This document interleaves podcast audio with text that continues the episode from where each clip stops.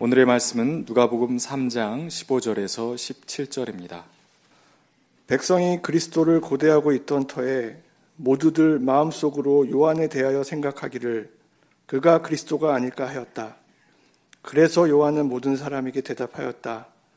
나는 여러분에게 물로 세례를 주지만 나보다 더 능력 있는 분이 오실 터인데 나는 그의 신발끈을 풀어드릴 자격도 없소. 그는 여러분에게 성령과 불로 세례를 주실 것이요. 그는 자기의 타작마당을 깨끗이 하려고 손에 키를 들었으니 알곡은 곳간에 모아 드리고 쭉정이는 꺼지지 않는 불에 태우실 것이요. 이는 하나님의 말씀입니다. 아, 주님 오심을 간절히 기다리는 모든 분들에게 빛으로 오시는 주님이 함께 하시길 소망합니다. 아, 벌써 대림절 두 번째 초에 불을 밝혔습니다. 아, 오늘 어둠에 아, 골짜기를 거닐고 있는 모든 분들도 그 환한 빛과 만날 수 있기를 소망하는데요. 세례자 요한의 아버지인 사가리아가 성령에 충만해서 하나님께 바쳤던 노래 가운데 일부가 떠오릅니다. 하나님은 하늘 높은 곳에 해가 떠오르게 하셔서 어둠 속과 죽음의 그늘린 땅에 살고 있는 사람들에게 비치게 하시고 그리고 사람들을 평화의 길로 인도하실 것이다 라고 노래하고 있는데 하나님의 의로운 해가 떠올라서 어둠 속에 유폐되어 있는 사람들 죽음의 그늘린 땅에 살고 있는 사람들을 환히 밝히고 그 덕분에 비틀거리던 발걸음이 평화의 발걸음이 되기를 소망하는 것 이것이 이 대림절에 우리가 꿈꾸고 있는 바라고 말할 수 있겠습니다. 성경은 예수님께서 태어나실 그 무렵에 아주 간략하게 기술하고 있습니다. 아우구스투스 황제가 칙령을 내려 온 세계가 호적 등록을 하게 하였는데 그때는 고레뇨가 시리아의 총독으로 있던 때이다. 이렇게 말하고 있습니다. 세계사적 시점 얘기를 지금 하고 있습니다. 네, 여러분 여기 아우구스투스라고 하는 사람의 본래 이름은 옥타비아누스입니다. 이 옥타비아누스는 여러분도 잘 아는 줄리어스 시저의 양아들로 그렇게 알려져 있습니다. 줄리어스 시저가 주님 오시기 전 44년에 공화주의자들에 의해 시해를 당한 다음에 로마는 내전 상태 속에 빠져들게 됩니다. 유력했던 장군들끼리 전쟁을 벌여가지고 로마는 아주 오랫동안 내전에 시달리고 있었습니다. 사람들은 이제나 저제나 전쟁이 끝날까 피폐한 삶을 견디고 있었던 것이죠. 그러다가 마침내 주님 오시기 전 31년 악티움이라고 하는 곳에서 해전이 벌어졌는데 옥타비아누스가 아, 옥타비아누스를 사령관으로 하고 있는 군대와 그의 유력한 마수였던 안토니우스가 클레오파트라와 함께 연합한 군대가 전쟁을 벌이게 되었고 뜻밖에도 옥타비아누스의 군대가 승리를 거두게 되어서 이제 로마의 내전이 그치게 됩니다. 그때가 주전 31년인데요. 그런데 내전이 다 그치고 평화로운 시대가 찾아오게 되자 로마의 원로원은 아우구스투스라는 호칭을 옥타비아누스에게 부여하게 됩니다. 아우구스투스의 뜻은 위대한 자라고 하는 뜻이죠. 이것이 주전 27년경이라고 볼 수 있습니다. 이때부터 아우구스투스는 로마의 황제가 되어서 로마 전역을 다스리게 됩니다. 이 아우구스트 때로부터 여러분도 알만한 사람이죠. 스토아 철학자이면서 명상록의 저자인 마르쿠스 아레리우스가 다스리던 시대까지를 그때가 대략 주후 180년경으로 보고 있는데 그러니까 주전 27년경 아우구스투스가 등극한 그때로부터 주후 180년까지 한 200여 년을 우리가 시대적으로 뭐라고 하냐면 박스 로마나의 시대 그렇게 말합니다. 로마의 평화 시대다 하고 말합니다. 왜냐하면 더 이상 전쟁이 없었기 때문에 그렇습니다. 전쟁이 없는 평화의 시기가 그때 도래했다고 얘기하고 있습니다. 그런데 그 초대 황제였던 아우구스투스가 제국에 속해 있는 모든 사람들에게 호적 등록을 명령했습니다. 호적 등록이라고 하는 것은 아, 세금을 거두기 위한 아, 그런 조치라고 우리들이 대체로 알고 있습니다. 또 징집할 수 있는 사람들의 인원을 파악하기 위한 것이기도 하지요. 그러나 그 두 가지도 매우 중요하지만은 호적 등록의 의미는 로마 황제의 권역에 속해 있는 사람들을 신민으로 받아들이는 일종의 충성 맹세를 하도록 하기 위해서 호적 등록을 시켰다고 그렇게 보고 있습니다. 온 세계가 호적 등록을 하였다라고 얘기할 때 온 세계의 헬라어는 오이쿠메네라고 말하는데 이 오이쿠메네라고 하는 게 한 집안을 뜻하기도 하는데 특별히 성경에서 오이쿠메네라고 한 말은 바바리안들의 침입을 받지 않는 로마가 지배하고 있는 땅을 가리키는 말이기도 합니다. 이것이 온 세계라고 얘기할 수 있겠습니다. 바로 이런 시대에 우리 주님께서 태어나셨습니다. 그 태어남의 의미는 무엇일까요? 여러분, 들에서 양을 치는 목동들은 천사들과 하늘 군대가 노래하는 소리를 들었습니다. 그 노래가 유명하죠. 더없이 높은 곳에서는 하나님께 영광이요. 땅에서는 그의 기뻐하시는 자들에게 평화로다라고 말합니다. 이것은 아름다운 노래입니다. 그러나 이 노래 속에 담겨 있는 속 의미를 우리들이 파악하지 않으면 안 됩니다. 하늘 높은 곳에서는 하나님께 영광이라고 말합니다. 이것은 뭐냐면 로마 황제를 신으로 숭상하고 있던 그 시대에 오로지 하나님만이 세상을 통치한다는 뜻이 천사들의 노래 속에는 이미 담겨 있는 것이고 또 그를 기뻐하는 사람들 사이에 평화, 땅의 평화를 얘기하고 있는데 그 평화는 로마의 평화에 대립되고 있는 주님의 평화를 얘기하고 있는 것이라고 봐야 될 겁니다. 로마의 평화는 무엇입니까? 군사력의 바탕을 둔 평화인 것이죠. 로마는 말 잘 듣는 사람은 그냥 내버려뒀습니다. 그러나 반란의 조짐이 있을 때는 가차없이 군대를 보내서 아주 피해 응징을 하도록 했기 때문에 로마의 세력권에 있는 사람들은 반란을 꿈꿀 수가 없었습니다.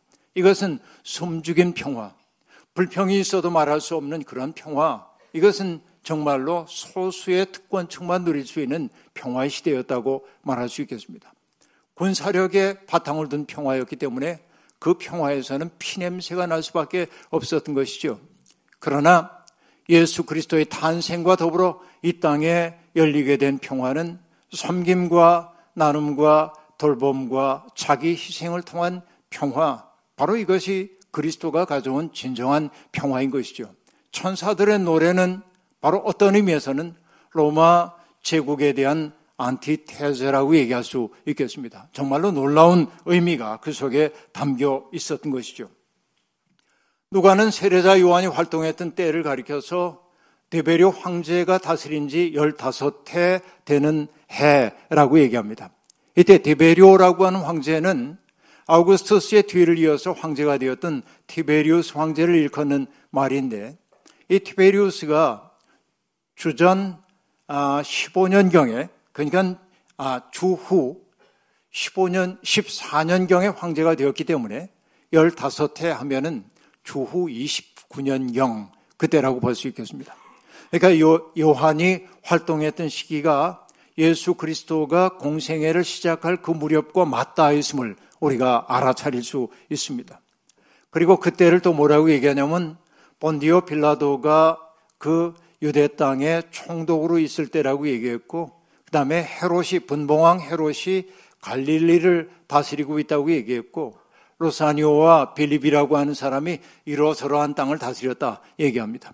근데 뭐, 로사니아나 혹은 빌립이라는 사람은 성경에서 그렇게 중대한 인물들이 아니기 때문에 제외해놓고 보더라도 우리가 이 인물들, 그러니까 디베리오 황제, 그 다음에 헤롯 아, 안티파스라는 사람, 그리고 아, 그 총독으로 왔었던 본디오 빌라도 이런 사람들을 우리가 기억할 수 있습니다.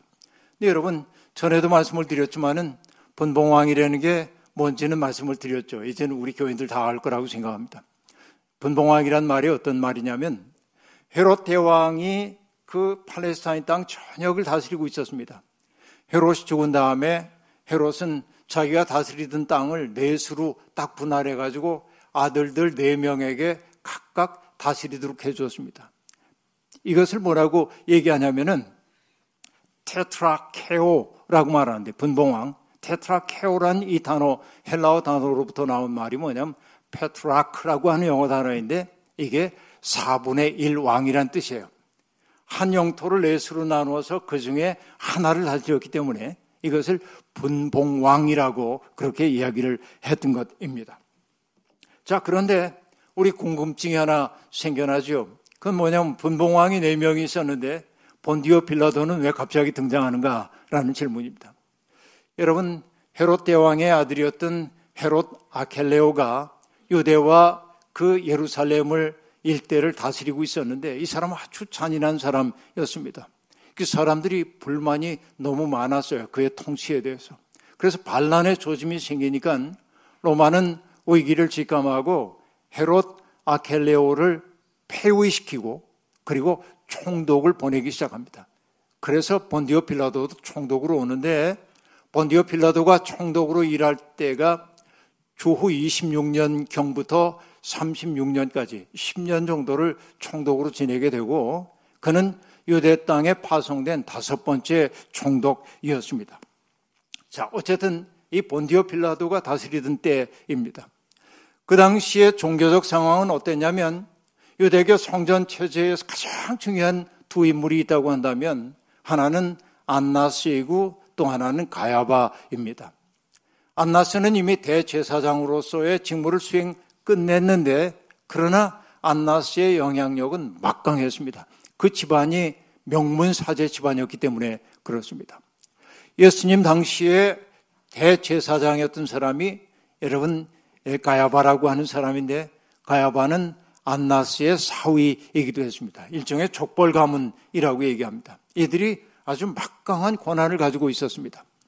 근데 우리들이 알아야 할 것이 뭐냐면 유대교의 제사장을 자기들이 뽑는 게 아니었어요. 그 당시에는 그 임명권을 누가 가지고 있냐면 로마 황제가 대제사장의 임명권을 가지고 있었습니다. 중세에도 보면 교황과 황제 사이에 굉장히 심각한 갈등이 생겼던 것도 주교 서임권을 둘러싼 갈등일 때가 많았는데 주교 임명권을 황제가 갖냐 교황이 갖냐 이 문제 가지고 갈등이 많았는데 이 당시에 예수님 당시에는 대제사장의 임명권을 로마가 가지고 있었다 하는 얘기입니다. 그러면 여러분 상상해 보십시오. 종교인들이 내가 높아지기를 소망할 때 백성들 바라보겠습니까? 로마 바라보겠습니까? 이건 뻔한 얘기입니다. 그러니까 출세를 꿈꾸는 종교인들은 전부 로마만을 바라보고 있는 것입니다. 로마 체제에 협력할 수밖에 없었던 것입니다. 그들은 순수한 종교인이라기보다는 오히려 정치인들이라고 말할 수 있겠죠. 그러니까 정치화된 종교 이것이 그 당시에 문제였다고 얘기할 수 있겠습니다. 종교조차 정치화되었으니 갈릴리 백성들 마음 둘 곳 없었겠죠. 식민지 치하에서 너무나 어려웠고 종교조차도 정치화되어 있기 때문에 백성들 마음 둘 곳이 없었습니다. 그런데 성경이 뭐라고 얘기하냐면 광야에 있었던 요한에게 하나님의 말씀이 임했다. 이렇게 말합니다. 여러분 여기에 광야라고 하는 것은 헬라어로 에레모스라고 하는 단어인데 사람이 살지 않는 땅, 사람이 살지 않는 땅, 외딴 곳, 달리 얘기하면 어떤 도움도 받을 수 없는 곳. 그러니까 에레모스 광야라고 하는 것은 뭐냐? 사람의 도움을 받을 수 없기에 하나님을 바라볼 수밖에 없는 장소를 뜻하는 거예요. 그때 요한에게 광야에 있는 요한에게 하나님의 말씀이 임했다라고 하는 것은 그냥 그랬구나 하고 받아들이면 안 돼요. 그 말의 의미는 뭡니까?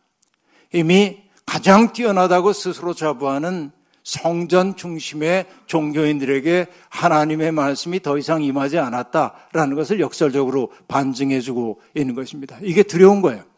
오늘 우리가 살고 있는 이 시대에도 주류 종교인들, 가장 잘 나가는 종교인들 속에 하나님의 말씀이 틈입할 여지가 없을 가능성이 아주 많이 있어요.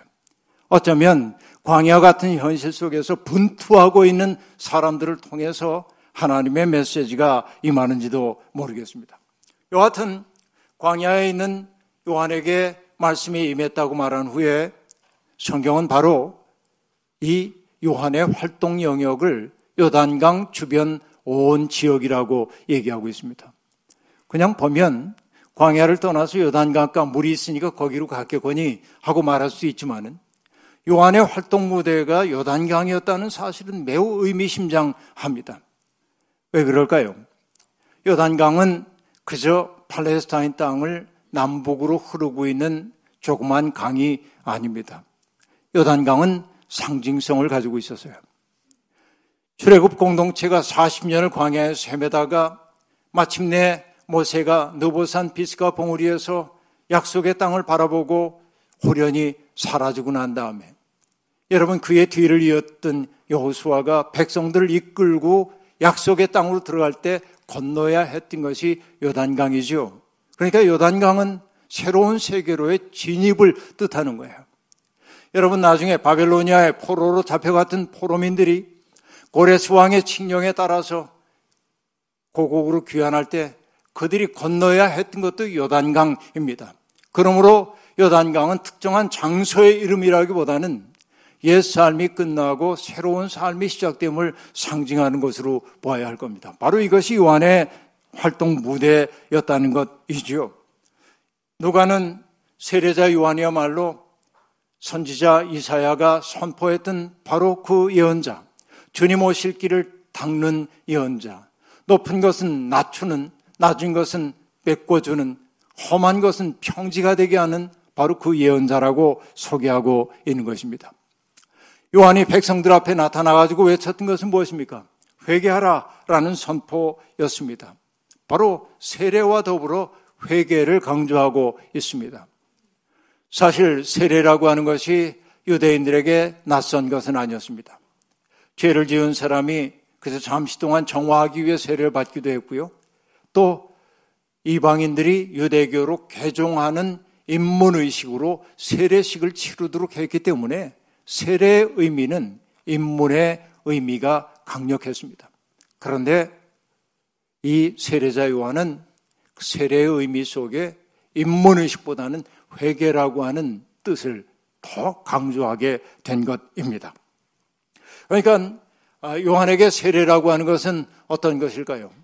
욕망의 터전 위에 인생의 집을 짓고 살던 사람들이 그 옛 삶으로부터 벗어나서 욕망이 아닌 하나님의 사랑에 잇대어 살기로 새로운 삶으로 살기로 바꾸는 자기의 삶의 방식을 바꾸는 것을 상징했던 것입니다. 세례는 그러므로 모두에게 열린 새로운 삶의 가능성입니다. 그 때문에 성경이 뭐라고 얘기하냐면 모든 육체가 주님의 구원을 보리라 그렇게 말합니다. 모든 사람에게 열려 있는 가능성이었던 것입니다. 요한은 세례를 받으러 나오는 사람들이 가지고 있었던 터무니없는 선민의식을 깨뜨립니다. 그들이 가지고 있는 우리는 선택받은 민족이야 라는 허위의식을 사정없이 깨뜨리고 있습니다. 그러면서 우리는 아브라함을 조상으로 가지고 있어 라는 거 그런 말 하지 말라는 겁니다. 요한은 뭐라고까지 말합니까? 하나님은 여기에 있는 돌들로도 아브라함의 자손을 만드실 수 있다. 이렇게 얘기하는 겁니다. 그러니까 그대들이 가지고 있는 그 특권의식이라고 하는 게 터무니없다고 얘기하고 있는 것이죠. 중요한 것은 무엇입니까? 내가 어떤 삶을 사느냐, 이게 중요하다는 것이죠. 어떻게 보면 광야의 소리 들 사람, 들 사람인 이 세례자 요한의 우렁우렁한 이 외침이 사람들의 양심을 깨웠던 것 같습니다. 두려움을 자아냈어요. 말씀 앞에 선다는 것이 얼마나 두렵고 떨리는지를 알았겠죠. 그래서 사람들이 세례 요한에게 묻습니다. 그러면 우리는 무엇을 해야 하겠습니까? 그러자 요한이 아주 간명하게 얘기합니다. 신학적으로 심오한 이야기 하지 않습니다. 아주 간명하게 얘기합니다. 속옷 두 벌 있는 사람은 없는 사람에게 나눠주고 먹을 것이 있는 사람도 그렇게 해라 라고 말합니다. 자, 이게 회개에 합당한 열매랍니다. 속옷을 뜻하는 키톤이라고 하는 단어는 말 그대로 맨살 위에 입는 옷입니다.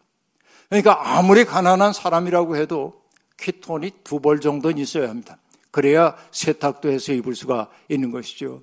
그러니까 속옷 두 벌 있는 사람은 절박한 거예요. 자기도 두 벌밖에 없기 때문에. 그러나 없는 사람에게 나누어 줄 수 있어야 한다. 그가 얼마나 어려운지를 헤아리는 그 마음이 있어야 한다는 겁니다. 오늘 먹을 것이 소박하더라도 가지고 있는 사람은 내 배가 고프더라도 더 배고픈 사람의 마음을 헤아릴 수 있어야 되는데 이게 회개한 사람이라는 거예요. 하나님의 백성은 그렇게 사는 거라는 거예요. 어떤 얘기입니까? 연민과 긍휼의 마음이 있을 때 우리는 하나님의 백성의 세계로 들어갔다고 얘기할 수 있다. 오늘 우리는 어떠합니까? 생각해 볼 필요가 있겠죠. 그러자 여러분 그 얘기를 듣고 있던 세리들이 세례자 요한에게 묻습니다. 우리는 무엇을 해야 할까요? 여러분 요한의 진술은 간명합니다. 정하여진 세금 이외에는 더 받지 말아라 라고 얘기합니다. 물질적인 이득에 대한 관심을 끊으라는 얘기입니다. 사실 이 말을 이해하기 위해서는 그 당시의 로마의 세금 체제를 알아야 할 필요가 있습니다. 로마는 특정한 지역에 세금을 할당했습니다. 예를 들면 이 지역에 1억 원, 저기 1억 원 할당을 하는 겁니다. 그러면 1억 원을 다 모아가지고 가져오면 어느 세월에 가져오겠습니까? 그래서 로마가 했던 것은 뭐냐면 그 지역에 유력한 사람이 미리 세금을 대납하도록 허용했습니다. 그리고 로마가 한 것은 뭐냐면 그에게 세금 징수권을 주는 거예요. 돈 많은 사람이 세금 징수권을 얻습니다. 그럼 그 사람은 세금 징수권을 입찰에 넘겼습니다.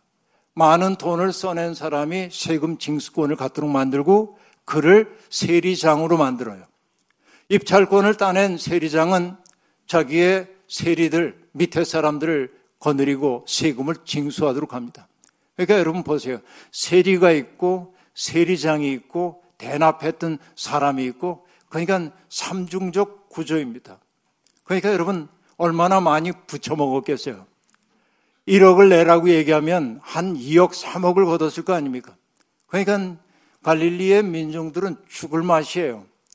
그러니까 바로 이것 세금 때문에 견딜 수가 없게 되는데 세리들은 자기의 이익을 확보하기 위해 정한 것 이상의 것들을 사람들에게 착출해냈던 것입니다. 그러므로 요한이 얘기합니다. 그런 짓 하면 안 된다. 물질적인 부당한 이득을 얻으려고 하는 거 끊어버려야 한단 말이지. 이게 회개한 삶이다. 그렇게 말합니다. 아주 간명합니다. 군인들도 요한에게 물었습니다. 내가 어떻게 해야 하겠습니까? 대답이 간단합니다. 아무도 협박하여 빼앗거나 거짓 고소하여 빼앗거나 억지로 빼앗지 말고 너희들을 그저 너희의 봉급으로 만족하여라. 그렇게 말합니다. 군인들은 어떤 사람입니까? 무력을 가지고 있는 사람이죠. 그런데 국가가 그에게 그의 손에 칼과 총을 쥐어준 까닭은 국민들을 지키라고 하는 것이지 그것 가지고 국민들을 찌르거나 배라는 것 아닙니다.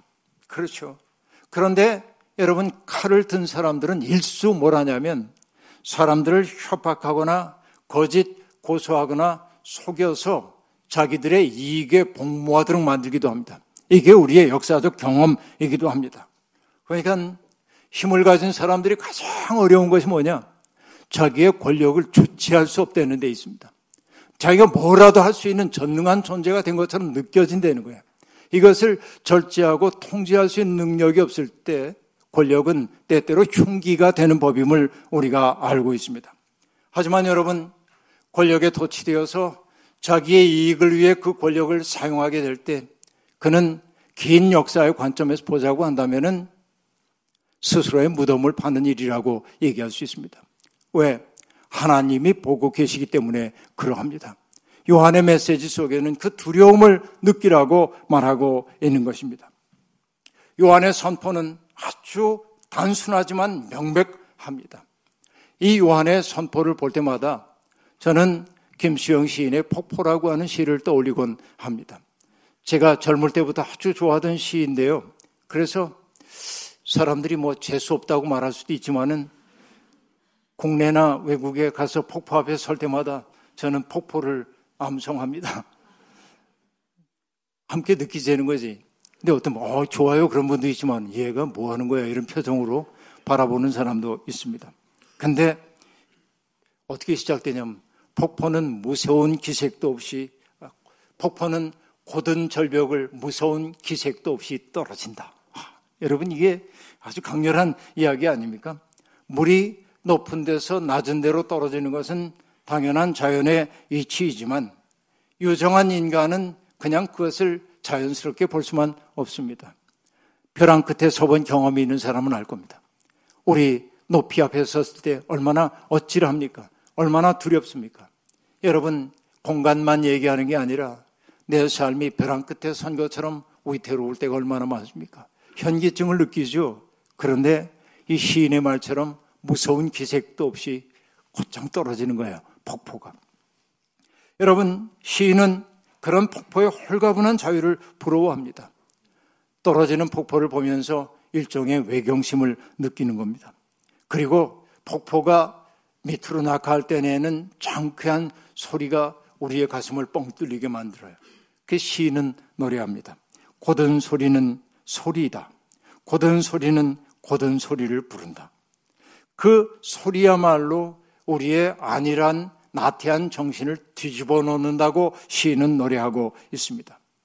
요한의 소리가 사람들을 뒤집어 흔들어 놨습니다. 그렇죠? 내가 어떻게 해야 할고 이런 질문을 하게 만들었다는 거예요. 그러자 사람들은 정말 이 요한이 그리스도가 아닐까 그런 생각을 하지 않을 수가 없었던 겁니다. 근데 여기에 사람들이 그리스도를 고대하고 있었으므로 라고 말하고 있는데 고대라고 하는 게 여러분 고는 고통을 뜻한 고이고 대는 기다릴 때자니까 고대라고 한 말은 뭡니까? 얼마나 기다렸든지 아플 정도인 게 고대하는 것이잖아요. 이 말을 조금 더 강조하면 어떤 말이 됩니까? 학수고대. 학수고대가 뭐예요? 학이 목을 길게 빼고 있는 것처럼 학이 목을 길게 빼고 있는 것처럼 기다리는 게 학수 고대란 말이에요. 그런데 고대라고 번역되어 있는 여기 헬라어도 프로스토카오라고 하는 단어인데 이 헬라어 단어는 마음의 지향을 뜻하는 프로스라고 하는 단어, 마음이 어딘가를 지향하는 거예요. 그것과 견지하다, 유지하다라는 뜻의 더케오라고 하는 단어가 결합된 말입니다. 그러니까 내 마음이 어딘가를 딱 견지하고 흔들리지 않는 거예요. 그것만 바라봐요. 이게 그리 여러분 그리스도를 고대하는 그 마음이 뭘까요? 내가 오늘 행복하다면 내가 하고 있는 일이 다 잘 된다면 뭐 그리스도 고대하겠습니까? 내 삶을 누리는 거죠. 그런데 이놈의 세상 바뀌어야 돼. 이놈의 세상 뒤집어져야 돼. 이런 마음을 품고 있기 때문에 고대하는 것 아닙니까? 그러니까 사람들이 그리스도를 고대했다는 말은 그 시대가 얼마나 어려운 시대인지를 그대로 보여주는 대목입니다. 사람들의 기대가 자신을 향하고 있음을 알 때 요한은 슬그머니 그 그대에 편승해가지고 내가 그렇지 뭐 그러지 않았어요. 그는 단호하게 뭐라고 얘기합니까? 나는 아니야. 나는 아니야. 난 그분이 아니야. 그리고 그는 얘기합니다. 나는 물로 세례를 주었지만은 내 뒤에 오시는 분은 나보다 더 강하신 분인데 그분은 불과 성령으로 세례를 주실 것이다. 그렇게 말합니다. 여러분, 불이라고 하는 것이 무엇입니까? 더러운 것들을 태워버립니다. 불이라고 하는 것은 성경에서 어떤 의미로 나타납니까? 종말론적인 심판을 나타내는 것 아닙니까? 불로 더러운 것들을 태워버리는 거예요. 그러나 그 불은 정화의 불인 동시에 어떤 불입니까? 누군가의 가슴을 일렁이게 만들고 있는 열정이기도 하지 않습니까? 성령에 충만한 사람은 뭔가를 향한 열정을 갖도록 되어 있는 것이죠. 더러운 것들은 태워버리고 그리고 새로운 열정을 일러 불러일으키는 분, 바로 예수 그리스도라고 그렇게 요한 말하고 있는 것입니다. 그렇습니다. 요한의 존재 자체가 예수님의 존재 자체가 불이었습니다. 전에도 말씀하셨죠. 나는 세상에다가 불을 지르러 왔다. 그 불이 이미 타올랐다면 얼마나 좋았겠느냐. 그렇게 말합니다. 그 불이 아직 타오르지 않은 것 같아요. 이게 문제입니다. 예수라고 하는 존재 앞에서 세상 갈라집니다. 더러운 자들은 예수 미워하겠죠. 자기의 어두운 실체를 드러내기 때문에. 그러나 갈망하고 있던 사람들은 예수님을 기대하고 사랑하겠죠. 그래서 베드로도 이야기합니다. 주님은 걸리는 돌과 넘어지게 하는 바위라고 말입니다. 우리는 지금 그런 분을 기다리고 있습니다. 대림절은 말랑말랑한 캐롤 그리고 아름답게 장식된 장식품들 그리고 선물에 대한 기대 이런 것 가지고 맞이하는 말랑말랑한 절기가 아니고 우리의 낡은 생각과 삶의 방식을 청산하고 새로운 삶으로 돌입하기 위한 결단의 시간이어야 합니다. 그는 자기의 다장마당을 깨끗이 하려고 손에 키를 들었다. 그렇게 말합니다. 알곡은 모아 곳간에 들이고 죽정이는 꺼지지 않는 불에 던지실 것이다. 우리가 주님을 모신다고 하는 것은 내 마음을 온통 사로잡고 있었던 죽정이들을 버리고 알곡 되기 위해서 나를 정렬하는 일이 아니고 무엇이겠습니까? 세례자 요한의 이 말씀이 우리를 두렵게 합니다. 우리는 로마 제국이 지배하고 있던 세상 한복판에서 하나님의 통치를 선언했던 예수 그리스도를 따라가는 사람들입니다. 우리의 마음을 온통 채우고 있는 편견과 미움과 혐오를 청산하지 않고는 주님을 모실 수 없고 그리고 그것들을 태워버리지 않으면 우리 속에서 새로운 열정이 솟아오를 수가 없습니다. 주님의 빛이 우리를 부르고 있습니다. 나와 함께 세상을 밝히자고 말입니다. 주님의 빛을 받아 환히 열린 미래를 내다보면서 우리 또한 어둠에 유폐된 사람들에게 작은아마 빛이 될 수 있기를 주의 이름으로 축원합니다. 아멘. 주신 말씀 기억하며 거듭의 기도 드리겠습니다. 하나님, 우리는 너무나 오랫동안 일그러진 소리, 희미해진 소리, 더러워진 소리, 왜곡된 소리에 반응하며 살았습니다. 고든 소리와 만나지 못해 우리는 희미한 인생을 살았습니다. 세례자 요한의 음성이 우렁우렁 우리의 가슴에 들려옵니다. 그렇습니다. 주님, 우리의 마음속에 있는 더러운 것들은 성령의 불길로 태워주시고 우리 속에 감춰져 있는 것들은 그 불길과 더불어 살아나게 하옵소서 예수님의 이름으로 기도하옵나이다. 아멘.